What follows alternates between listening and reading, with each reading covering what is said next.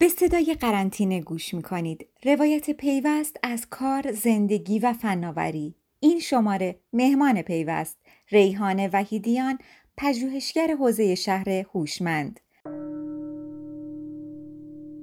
روز 53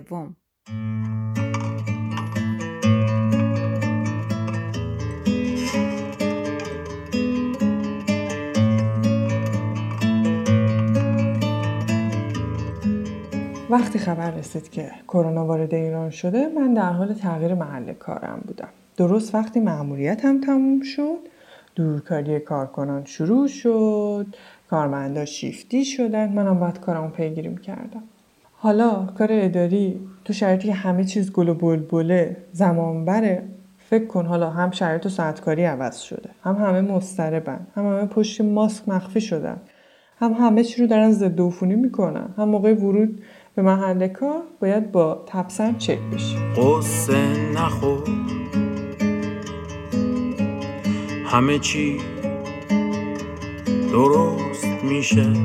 تو تمام این مدت با دستکش باید یا این پرونده رو برمی داشتی یا اون سند امضا می‌کردی یا می‌رفتی مدام دستاتو میشستی. حالا کنار این همه استرس اینکه چرا گلوم می‌خوره چرا دارم عطسه می‌کنم و و و.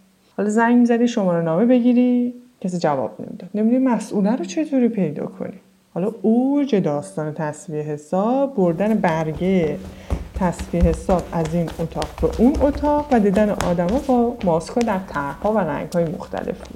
تا بالاخره این امضاهای تصویه حساب بگیری و مهر بزنن. خدا نصیب گرگ بیابون نکنه. یه جا دیگه شیفت کارمندا به همدیگه نمی‌خورد. مجبور شدم تلفنی هماهنگی کنم. یعنی بعدش که تلفنم رو به هم برگردوندن دلم می‌خواست موبایلم بندازم سن آشغال و دیگه مجبور شدم تو خود ماده ضد عفونی کننده قلتش بدم. یعنی هر چقدر تلاش کردم که نیمه پر لیوان رو ببینم نشد. نشد. یعنی کار اداری یکی دو هفته ای می‌تونه یک پروسه چند ماهه بشه تو این شرایط وحشتناک.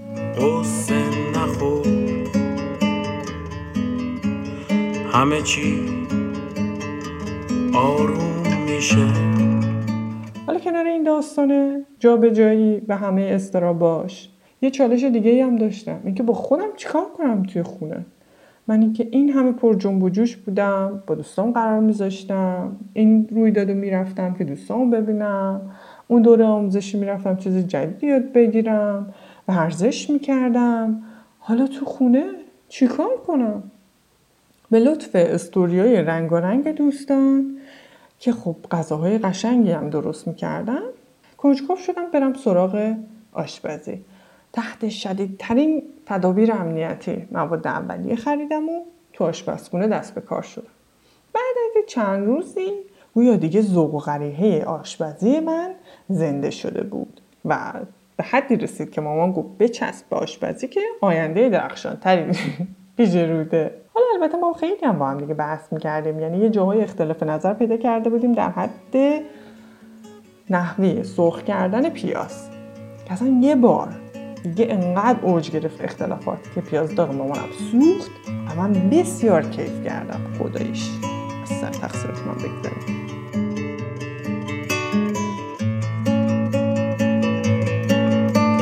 مامان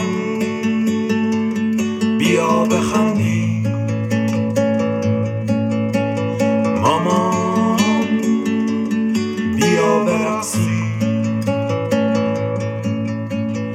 مامان قصه نخور. مامان. دیگه قصه